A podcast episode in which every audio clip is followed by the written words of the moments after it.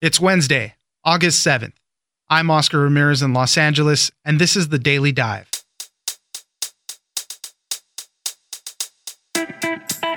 Earlier this week, the United States took the rare step of formally labeling China as a currency manipulator. This comes after increased trade tensions as the president also decided to impose additional tariffs on Chinese goods. Talks to end the trade war have repeatedly failed, and the new tariffs are set to take place on September 1st if no deal is made. Doug Palmer, senior trade reporter at Politico, joins us to explain what it means when China devalues their money. Next, we get to talk to one of the best skip tracers in the world, a combination bill collector, bounty hunter, and private investigator. A skip tracer finds people and things that have disappeared and don't want to be found. Most people would be very surprised to find out that the best bounty hunter in the world is only 4'11. Skip tracer Michelle Gomez specializes in hard to locate recoveries and joins us to talk about how she got involved in the world of skip tracing, some of the methods she uses to hunt people down, and one of her biggest cases tracking down Ryan Mullen, who at one point was on the FBI's most wanted list. It's news without the noise. Let's dive in. We can't just go and make an even deal with China. We have to make a much better deal with China because right now they have a very unfair playing field, and I'm turning it around. We have been treated so badly, and I don't blame China. I blame our past leaders, our past presidents. Joining us now is Doug Palmer, senior trade reporter at Politico. Thanks for joining us, Doug. My pleasure. Thanks for having me, Oscar. The United States has taken a rare step of formally labeling China as a currency manipulator. Oddly enough, the last time that this was done was in the early 90s, and it was also for China. Doug, help us out here. What does this mean? What does this new designation mean for China? Well, it's sort of just calling China out for its for its currency practices, although some people think that it's a bit out of date at, at this point. This was really more of an issue during the mid 2000s when uh, many people in the business community in Washington and many lawmakers on Capitol Hill were charging that China's currency was undervalued by something like 15 to 40 percent, depending on your calculation. And they were saying that that really gave China a big trade advantage because by having an undervalued currency, that meant its products were much cheaper for American businesses to import, and um, conversely, um, our products going over there, which were much more expensive. Because if you have a weak currency, you can buy less with each unit of that currency. So the weaker the currency is, the, the less you can buy. And at the same time, though, if your product is priced in that weak currency, and somebody from a country with a strong currency like like the dollar, you can buy a lot of product. So people were arguing that China's currency practices were contributing to the trade imbalance. Beijing kind of got the message and over time began appreciating its currency to the degree that people don't really think it's the problem that it once was. But President Trump has sort of latched onto the idea that China is a currency manipulator and during the campaign was accusing China of currency manipulation. And he's all about keeping promises. And that was one of the things that he very much did promise that, that he was going to do that very early on as president. Uh, so he's, you know, they're finally getting around to it. Are there right. are there any type of penalties? As you said, it's kind of symbolic almost, but uh, are there any penalties related to this? I know the United States is going to work with the IMF, the International Monetary Fund, but what happens if they get involved? Well, um, n- not much. I mean, um, I've been talking to a few people about that today, and the consensus of the, of the people that I talked to was that if the U.S. goes to the IMF, the IMF is kind of unlikely to back them up on this point you know, just as part of their reg- regular practices, they put out reports on the foreign exchange practices of countries, and they already did that earlier this this summer. And they didn't. They looked at China's currencies along with many other countries, and they didn't really raise any red flags about about what it was doing at that at that time. Um, so I, I don't think the the the U.S. is going to get a lot of support from from the IMF. But this is a, a, a type of move that will go down well with a lot of Trump supporters. And, um, you know, there's a lot of businesses in certain sectors like the steel industry, people who compete a lot you know, kind of head to head with Chinese imports, that would probably welcome the designation and say that it's say that it's overdue. Let's talk about the other side of this the ongoing trade war that we have with China. Last week, the president decided to impose another round of tariffs 10% on $300 billion worth of Chinese goods. Uh, they were not very happy, and China has said that they're going to suspend U.S. farm purchases now. And I mean, that's going to be another blow to U.S. farmers and ranchers. Yeah, that's right.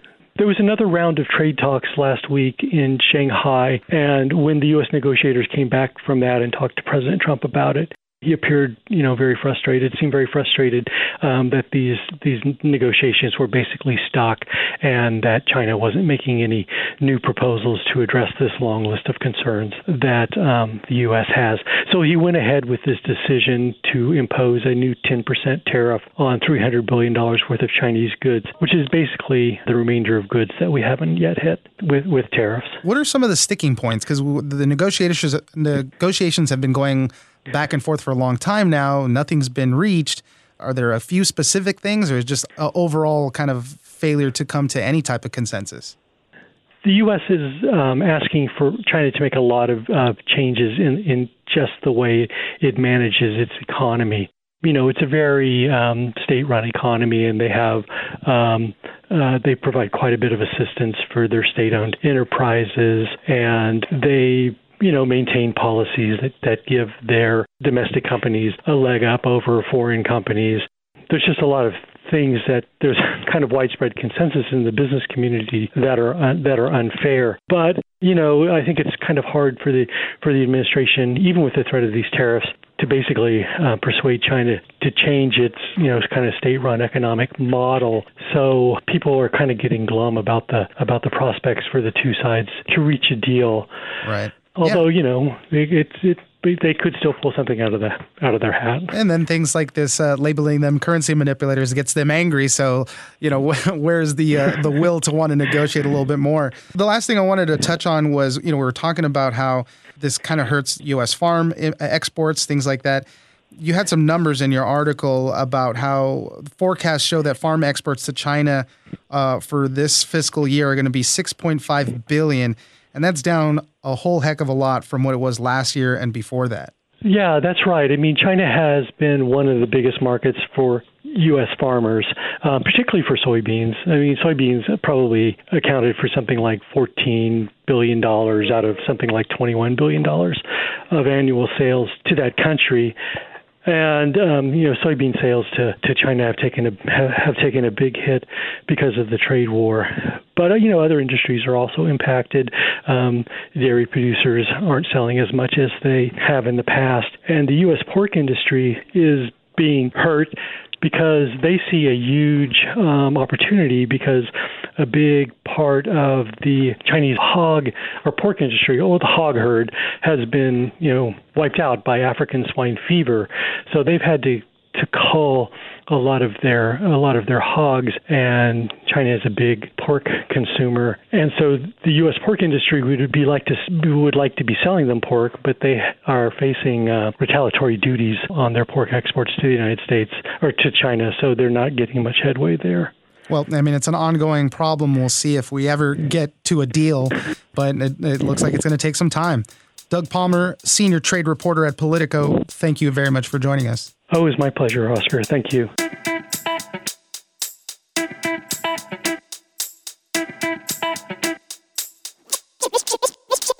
This one was special. As I was doing my investigation, I realized that he was in a, a form of a triangle. He had help. And when you're in a crime or you're involved with a crime, you always have legs that help you. And I call them legs because those are the people that aid you in your crime. And they're probably also profiting from the involvement as well. But as I drew closer to him, I realized that there was money involved, and money is at the end of all evil. Joining us now is Michelle Gomez. She's a mother, bounty hunter, skip tracer, and private investigator, one of the best in the world. Thank you very much for joining us, Michelle. Hi, thank you for contacting me. very excited to talk about you. Uh, I came across your story in an article on Wired.com and it was entitled "The World's Best Bounty Hunter is 411." Here's how she hunts, and it, right away it struck my eye. Uh, usually, when you think of a bounty hunter, you think of maybe Dog the Bounty Hunter. You know, he had that TV show. Uh, you know, big burly guy, something like that. So uh, the first question I want to ask is that people must underestimate you quite a bit just based off of how, how tall you are. Uh, yes, they do. Um, they're quite surprised when I do show up. Um, I usually aid a lot of bounty hunting agencies, uh, bondsmen um, that have already, you know, that are working on cases that need uh, skip work done to locate their fugitives. And I usually take over when they've already exhausted all their means or exhausted as many agencies as possible uh, that try to give it a try. And they finally call me. You know, um, I don't know why they don't call me to begin with, right. but um, I guess they they live and learn. You have a company called Unlimited Recoveries. Uh, you do like to specialize in these hard to locate recoveries and cases that others can't solve. Tell us a little bit about how you get involved in skip tracing specifically. This is finding people or things that have disappeared on purpose. Uh, a lot of times, as you mentioned, somebody will contact you saying, We need help tracking this thing down and that's where you step in. How do you get involved in this? Well, pretty much I get recommended by word of mouth. And now, since the Wired magazine was published, uh, I am well known throughout the world, and I do get uh, requests from uh, places such as Dubai, Canada, Australia, um, Switzerland, the Belgium, you know, everywhere. And it is overwhelming, but I get referred by word of mouth as well and they are the cases that are hard to locate. They are either cold cases or they're extreme uh, cases where the jump is is fresh, the asset is fresh, where they need to be located for court dates. How, how did you get started though? Because I mean, not a lot of people say, you know what, I want to be a bounty hunter, or I want to I want to be a skip tracer. How how did you come into the field? How did you start this out? Well, back in 2000, 2001, I would say, um, I was introduced into the world of skip tracing. Uh, there's a lot of details in between of how I got started, but unfortunately, it was not a good uh, way of breaking into the skip tracing world. Um, I was in a domestic uh, situation myself, or my or my ex-boyfriend. Um, he hurt me. Um, he hit me, and I took it one time, pressed charges. Uh, the person who aided me introduced me to the world of skip tracing and the repossession company. Um, and that's when the world of skip tracing opened up to me. And I honed a skill that I never knew I had. I thought skip tracing was illegal. Like, what is that? I mean, the word even sounds illegal, you know? Does, and yeah. I'm like, what is skip tracing? He's like, yeah, you want to become a skip tracer? And I'm like, uh, that doesn't sound um like legal, you know? And he's like, come on, let's go. So I went I opened my mind to something new. I already had a job in a in a, an attorney's office in a law firm, and I said, "Well, if you can match my rate, I'm in." And I was introduced. I was trained by somebody very good, and 16 years later, I have unlimited recovery. Tell us some of the methods of a skip tracer. I mean, you're almost like a detective. You're you're you really are a detective. Um, and yes. Uh, you, uh, one of the methods uh, you mentioned is it's all about the SITs, which S-I-T-S, shelter, income, transportation, and social contact. These are the primary ways you track some someone down with. Yes, we all need shelter. Either it be a nice home, a box, little hideout, or whatever. We all need shelter in some format. So we, I always try to hone in on where they're going to be at, who's who's helping them, who's providing shelter for the fugitive um, income, either help from a family, somebody's aiding them, somebody's uh, protecting them, um, transportation. They're either jumping on a bus, a taxi, bike, uh, on foot. Somebody's helping them with transportation. And their social media outfit. You know, they're always involved with social media. But some of these fugitives are already on the run. They don't want to be on the social media platforms. But each one of us, I'm talking about each one of us in this whole world, we all have a SIT program. But these people that I go after, they're in a different platform. They're way ahead of the agencies that are looking for them. They're way ahead of us in the matter of income, of how they're going to make money, who's going to also take them from point A to point B. Again, we all have a SITS program. It's just, can you identify yours? Right. If somebody were to locate you, how would they locate you? Have you ever thought about that? I'm probably pretty easy to find based off of the podcast and all my social media stuff. So I, I well, we all have to be careful how we um, display our SITS program, right? Because uh, one of these days, you know, many of us can be on the run. I hope I hope that you, Michelle Gomez, are not after me one day. Let's talk No. about let's talk about Ryan Mullen. He was on the FBI's most wanted list in 1999, and I'm sure you have a ton of amazing stories, but this is, has to be one of the top gets. He was on the run for a long time. He was accused of stealing a huge yacht, uh, stealing millions of dollars. Uh, tell us about him and how you tracked him down. Well, Ryan Mullen was one of my big cases, um, but this one was special. As I was doing my investigation, I realized that he was in a, a form of a triangle. He had help. And when you're in a crime or you're involved with a crime, you always have legs that help you. And I call them legs because those are the people that aid you in your crime. And they're probably also profiting uh, from the involvement as well.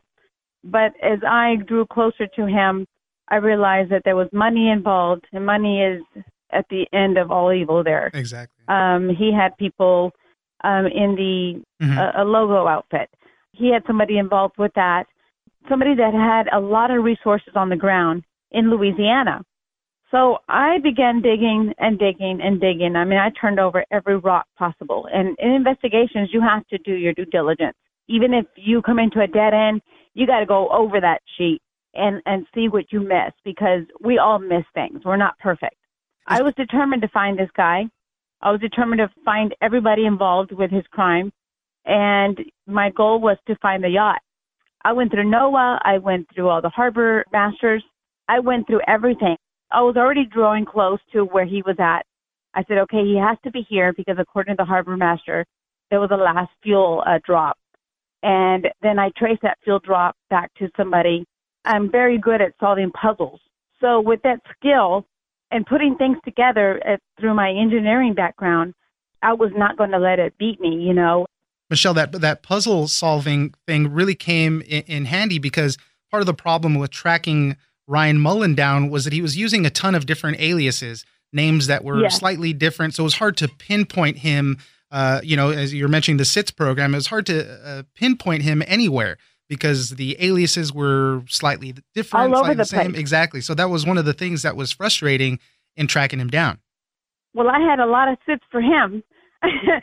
um, I was able to locate him in the Bayou Teche at a plantation with a very wealthy man. And I, as I approached the location, I spotted the boat, the yacht, and called the police. It was it was an exciting day for everyone, but mostly for my client. You know, we got he got his asset back. The, the company got the asset back, and um, along the means of that, he was there and he tried to uh, change his name in front of me. You know, he's like, "That's my picture, but that's not my name." And I'm like, well, "Which name is it, Ryan? You go by so many." When he knew he was caught, what was his reaction? He looked relieved, like a big sigh came out of him, like it, it was it was over, like he was like he was tired of running. Wow. You know, sometimes these fugitives that get caught, it's like they just like, okay, I can sleep now. Yeah, I mean, they're always looking over the shoulder, uh, hoping that they're not going to get caught. I mean, it's a fascinating story. It's a fascinating job. And, and I could talk to you forever about this. We're actually going to be seeing a lot more of you. You're currently working on two projects right now, uh, some documentaries and some other stuff uh, based on your life and, and the work that you do. When when can we expect to see some of these? Uh, very soon, we're in production already. I'm going to be flying out to a location. Let's just say I can give this name out, New Mexico. Wow. and um, I'm very excited to do this project. It's just they're cold cases of about 60 murders that took place, and I'm looking to um, find some bones in the ground, and that's about as much I can tell you. That, I mean, that really is amazing. Thank you very much for joining us. Uh, Michelle Gomez, uh, one of the best skip tracers in the world, mother, bounty hunter, the whole nine. Thank you very much for joining us. Thank you very much for calling.